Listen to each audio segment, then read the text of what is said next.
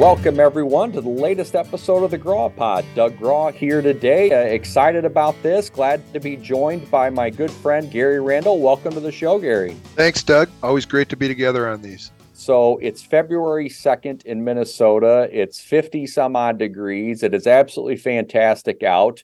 I was telling someone earlier today, it's a Friday afternoon that we're doing this. I feel like you should get a medal for being in an office and working when it's fifty and sunny in February in Minnesota. There is no doubt. I'm sitting here in my office at home looking out the window, and I can't tell you how many people are walking by in shorts. Yeah, it is fantastic out. Now, when we put together these podcasts and working with our good friends at the Podwheels Network, we try to plan ahead and come up with a schedule. These are the things we're going to talk about and make sure we touch on some issues that we know clients care about and all that kind of stuff. And then the world happens and you got to pivot and adjust your plans. So our plan was, and we will still talk about cargo claims and maybe how to prevent some and how to manage some, because it is a necessary evil, whether you're a shipper, a broker, or carrier. We're going to get into that. But the U S Department of Labor in January decided we're going to publish a new rule about independent contractor status. It's a significant news item. It's significant to the transportation industry. Depending on whose estimates you look at, there are over three million professional truck drivers in the United States. Somewhere in the three hundred, four hundred, maybe five hundred thousand of them are independent contractors, which I look at that and I say that's a proud group of people who are great at what they do. They provide an awesome, valuable service to the industry, to the shipping community, and so forth. And they deserve the right to be independent and to pursue what they want to pursue. But it also means is there's a whole bunch of drivers out there who like being employee drivers and like doing the employee thing. And the point being is we're an industry that proudly supports those that want to pursue independence and those that want the security of employment. And the U S Department of Labor, I'm not a sky is falling guy, and I don't think that the sky fell with their latest ruling or their latest final rule, but it is frustrating to read their rule and be like, I just don't think you quite get it, that a lot of these guys and gals really love being independent. It's almost like the law is trying to provide a protection for people that aren't asking for it. That's a good way to put it. Now, let's talk a little bit about specifically what the Department of Labor has done. And for those that want a little bit deeper dive, I want you to know out there, you can go find some good information from us on independent contractor status. First of all, go to our website. We've got a good newsletter article, I like to think, about what happened with the new rule, going a little bit of the details of it. We've been on with Truck Safe Consulting and Brandon's group and talking about this. Brandon does great work and was happy to be a part of his show talking about independent contractor status. We've got a webinar coming up with our good friends at PrePass, where we're going to talk about independent contractor status. I know we're going to be doing some work with presenting with the C L D A, talking about independent contractor status, with our good friends at OpenForce, talking about independent contractor status. Happy to talk with people about independent contractors and the Department of Labor and what's going on whenever people would like. And as they encourage you, go to the website, go to Truck Safe Consulting, go to PrePass. You can find some information there as well. But in short, what's happened, just remember the U S Department of Labor has a lot of authority, can do a lot of things, but it only can do things within the Fair Labor Standards Act and within its world. It has no say over workers' compensation. It has no say over the National Labor Relations Board. It has no say over unemployment claims. It has no say over a lot of things related to independent contractor status. Motor vehicle accidents, for example, has no role in that. But it does have a role in wage and hour claims. So their new rule is a tweak on the definition of what it means to be an independent contractor. Instead of using these two or three factors that the Trump administration was looking at, they decided we're going to focus on these six factors. And again, you can go online to read a little bit more about the details. But setting aside the nuances and the kind of wonkiness of the rule, Gary, you and I spend a lot of time working with trucking companies and logistics companies about their independent contractor program. I think you've heard me say a lot of times, you need to have a good contract because a bad contract will get you in trouble. But winning a misclassification claim, proving that your contractors are in fact independent, has a lot more to do with your day-to-day operations and the way you treat people and talk to people and interact with people and the business deal than it really does with the contract. When someone asks you, hey, can you come look at my program and tell me what's going well and what's not going well? What are some things that you're looking for that show you this company has a good independent contractor program? I think just simple things like when they're talking about the folks behind the wheel of their truck, is everybody a driver and are they all being treated the same way? Or have they instilled in their people the difference between the contractor behind the wheel and the employee behind the wheel? And you can usually tell pretty quickly the companies that have done a good job of that and the companies that need to continue to work on that a little bit. It becomes so easy for the folks on the floor if it's not reinforced by ownership, if it's not reinforced by management, it becomes very easy for the folks on the floor to just say, well, there's another driver, and there's no differentiation in their mind between the two. Conversely, when you go to a company that you really feel like has a good program and understands what they're doing, it's simple things like referring to the employee driver versus the contractor driver and just taking the time to use that verbiage, because you can almost be assured that if they're doing that, the types of conversation, the words they're using in the conversation when they're talking to those two different folks are different. They're using the proper verbiage when they're talking to a contractor, and not everyone just becomes a generic driver. I think that little details like that make a big difference. Well said, Gary, because that permeates. It really does go into everything. When you care about and respect the independent contractors enough to talk to them on a day-to-day basis like they are small business owners, it's amazing how easy it is to remember that independent contractors don't put in for vacation time, and independent contractors don't get told what to do on a day-to-day basis, that independent contractors have the freedom to turn down loads and have the freedom to select their routes and have the freedom to fuel where they want to fuel and all that kind of stuff. There's all sorts of coaching that still goes along. And don't get me wrong, you can still and you should still have standards and accountability for your vendors, which is what an independent contractor is. You should hold them accountable to meeting your safety standards, your customer service standards, your professionalism standards. But there is a way to hold them accountable and build them up without thumb on them, you're my employee, I'm telling you what to do, I know better than you kind of approach. I think some other things that I'm always curious about when somebody's asking me, what kind of risks do I have in an independent contractor program? One of the first things I want to see is what's your turnover. If your turnover is relatively low, I can tell you off the gate, you probably have a pretty decent program.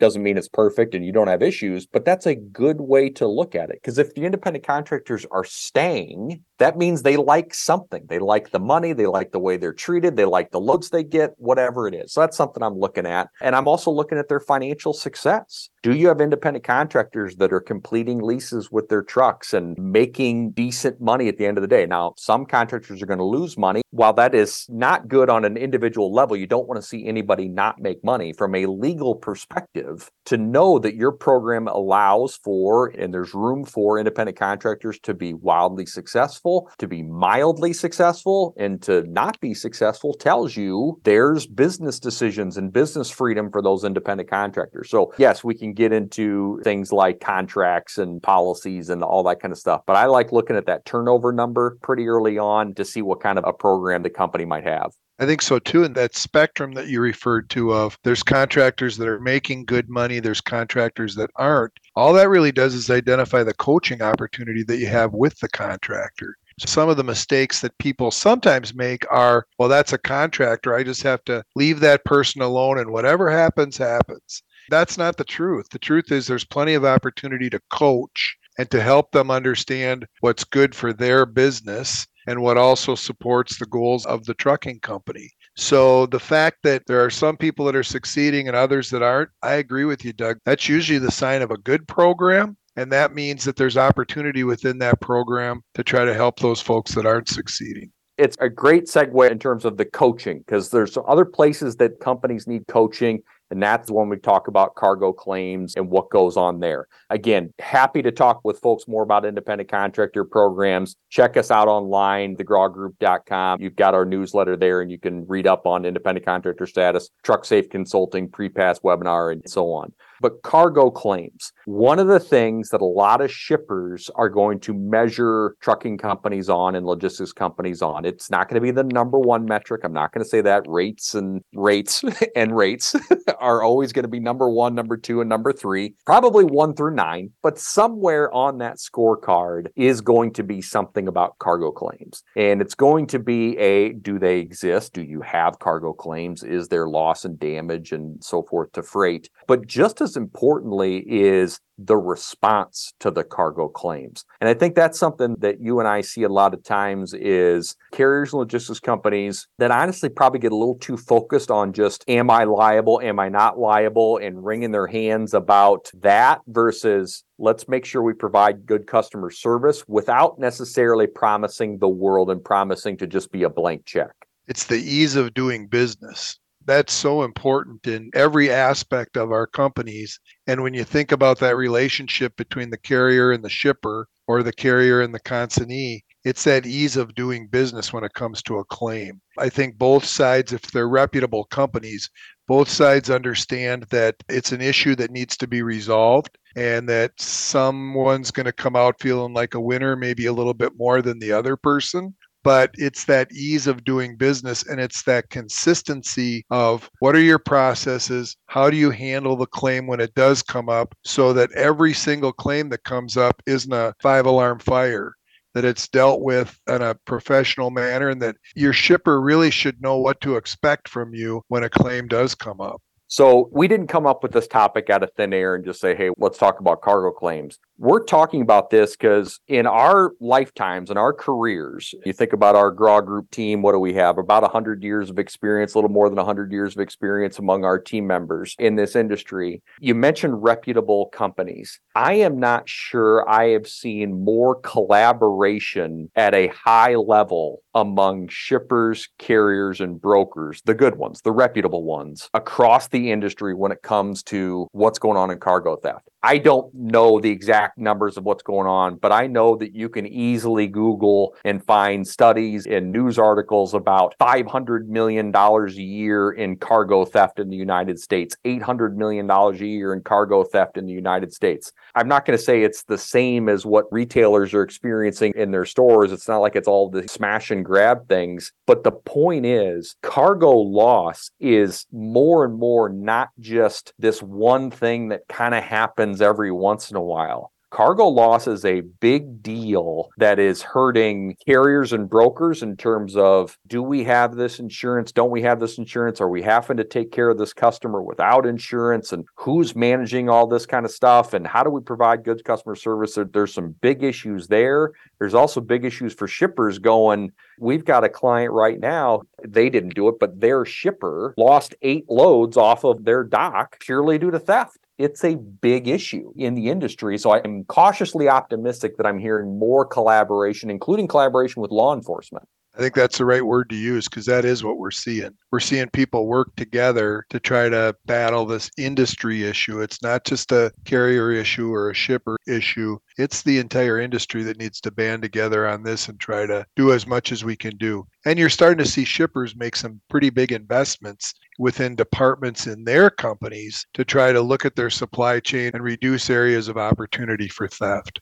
So let's talk about that reducing opportunities for theft. Let's talk about the prevention of cargo claims, and then maybe we'll get into a little bit about management and some legal issues and all that kind of stuff. But let's try to talk about this a little bit from whether you're a shipper, you're a broker, or a carrier. The perspective might be a little bit different with each, but the goal is the same. How do we get a load from A to B without it being lost or stolen or damaged or anything along those lines? What are some things that you might recommend to some carriers and brokers and shippers to prevent the loss in the first place? Well, I think a lot of times we don't take the time to remember that prevention process, that starts with drivers. They are the first ones on the scene, if you think about it that way. They're the ones that have an opportunity to do a pre-trip inspection on their equipment to make sure their equipment's working right. Is the door latch working on the back of the trailer?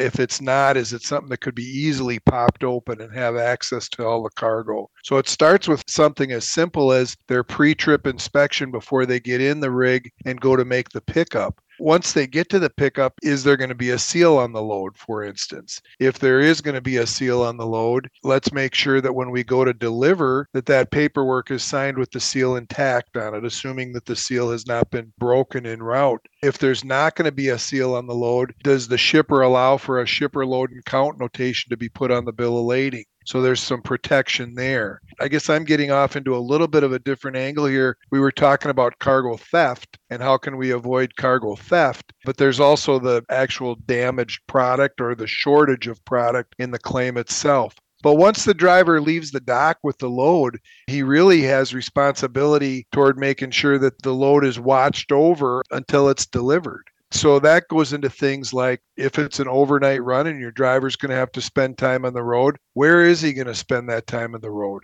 Does the carrier know? Do we know where he's going to spend the night? Are we okay with the location that he's going to to spend the night? There's a lot of decisions that need to be made by the driver that he's not going to come back to the dispatcher and say, "Are you okay if I park here?" But you need to educate that contractor or that employee driver well enough to know that, hey, here's the cargo you have on board. So when you're stopping for the evening, here's some precautions that we've got to take. Kind of goes back to a real simple thing, too, that I probably should have mentioned at the beginning of this sentence was, does the driver know what they're hauling? So many times the driver really doesn't pay enough attention to, here's what I'm going to pick up. Yeah, that what am I hauling? And I understand the viewpoint. I get the logic. But I know that there's schools of thought of, I want to know everything I'm shipping, brokering, hauling. And I want to make sure everybody knows what it is so that we can take those extra steps of vigilance. And I probably lean more towards that camp. But there's also a school of thought of this is a load of very high valuable cosmetics or tobacco or cell phones or whatever it is. And I don't want people to know that that's what's in here because I don't want to become a target for more of the internal theft or the organized theft in that way. Make no mistake about it, organized theft is a significant issue as well. I can understand that school of thought, and probably both are right. There probably are some types of loads where you really, if you're the shipper, it probably is best to just not tell anybody exactly what it is you're hauling. Now, the caveat, if you're going to do that, that's fine, but make sure you hold or don't hold people accountable knowing that you didn't tell them. If you didn't tell the carrier they're hauling a two million dollars load of cosmetics, I don't know that that's really fair to hold them accountable as if they hauled a two million dollars load of cosmetics. My point being is, is that I think everybody's got to be on the same page with what are we doing here? Are we going to be full disclosure? And everybody knows what it is that we're hauling and knows whether or not this is a little bit more of a high risk load or not. Or are we going to go the perspective of we're just not going to know? I think everybody's got to kind of be on the same page. You made a lot of great points in there, Gary, and there's two that I want to spend a little bit of time on. One is I think you're getting at is the driver, the contractor needs to plan. The dispatcher needs to help them plan, and the customer service team needs to help them plan. Is there a way we can set this up and help the driver, the contractor get there with enough hours, enough fuel that they can drive for three, four, five hours without having to stop so that they avoid the criminal that might be lurking near the point of origin? Can we help them? Again, we're helping. Like you said, at the end of the day, the driver or the contractor is going to park where they need to park and they're going to do what they need to do. They're going to make their judgment calls on the road. But can we educate them on what it looks like to park safely and what it looks like to park securely and what it looks like to protect the load and the things to look out for? Not really related to cargo theft, but we at the Grawe Group, we support and we're contributors to Truckers Against Trafficking. It's a great organization doing fantastic work to combat human trafficking. I'd encourage anybody to check it out and support. One of the lessons, if you go through the Truckers Against Trafficking training, is you're just going to listen and you're going to hear and they're going to teach you about the things to look out for to identify somebody that might be a victim of trafficking. Well, A, you should go do that because I think that's a great thing. But B, same spirit. Let's coach drivers on things to keep their eye out for. Let's coach dispatchers on things to keep out for. Let's coach the customer service people when you're booking a load off that load board.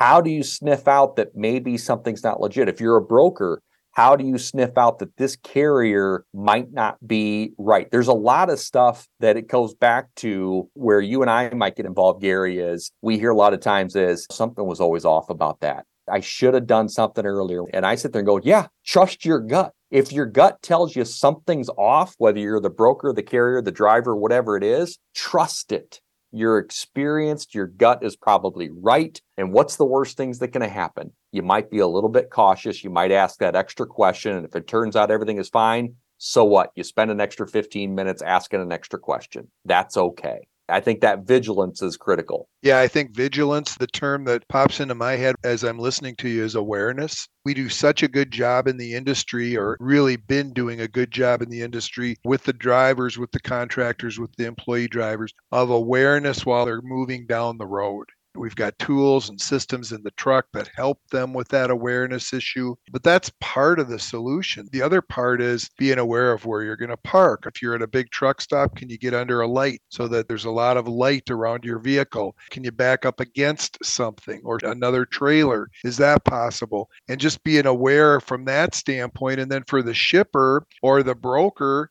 being aware of who is it that I'm handing over my material to to haul? What kind of background check have I done on that carrier? What are their results? If I look online and I look for the federally published results of this carrier, am I happy with that? Do they qualify? And so sometimes that comment that we hear from the shipper of, I'll do business with you, just send me your carrier qualification packet. Well, is that really the right way to do that? Or should a shipper have their own carrier qualification packet that purposefully asks the questions they want answered, so that they can become aware of who they're handing their freight over to? So I like that term awareness from a standpoint of shipper, from a standpoint of on the road, from a standpoint of parking or stopping, delivering. It's about awareness of what's going on around us. Yeah, there needs to be a good carrier selection process, carrier selection program, and you do need to teach some people about the things to look out for. Hey, this paperwork's a little bit off. Maybe this is someone trying to steal some information. This phone number that they've listed here doesn't match the phone number from the F S A. When I call this number, they didn't answer with the name of the company that I expected to find on this one. The area codes don't match. Everything about the website says this company is based in Kentucky, and the area code's from West Western Montana. Look for things that are inconsistent in there. Whether you're the driver, the carrier, the broker, the shipper, trust that gut a little bit. Do that due diligence. While I have never used Carrier Assure, I've used some technologies, but I have not used all of the technologies that are out there in the industry that are trying to help with carrier selection, trying to help with fraud, whether you're talking about trailer tracking, carrier selection programs. There are all sorts of vetting tools out there, and I encourage people to look at how technology can help them. It's not just about teaching and awareness. There's also got to be some technology help in there as well, with Four Kites and MacroPoint and those companies that do that kind of tracking. The point being is cargo theft, cargo damage, to your point earlier, it's not just about theft. Sometimes they're just flat out damage. These are a part of the transportation world. It's a growing part of the world, unfortunately. And I think wherever you are in the supply chain, you need to be thinking to yourself, what can I do to prevent this and minimize this risk? I do want to spend maybe just five minutes talking about, okay, the claim has happened. We'll start maybe from the carrier's perspective. Gary, any thoughts, any advice, any tips on how to provide that good customer service without being a blank check? I think you need to develop some experts within your company. How do you become an expert on anything? It's through repetition. Now, hopefully, you're not having all these claims that the person's getting hundreds of reps in a month, but you want to identify the people that you're going to have help to handle those situations and go back to them over and over and over, so that becomes part of their job. So they start to become your company's expert on what to look out for, how to handle things. I think that's really important. Some companies you see turn over the claim to the salesperson. Well, you may have fifteen different salespeople at your company. Probably not all of those fifteen people are going to be as in tune or even as caring about trying to get that claim resolved as another one may be. So find that person. It could become a one-person department, but find that person that you're going to have handle this stuff. Do everything you can do to help educate that person into how you want to see those claims handled at your organization. Then follow up, check their work.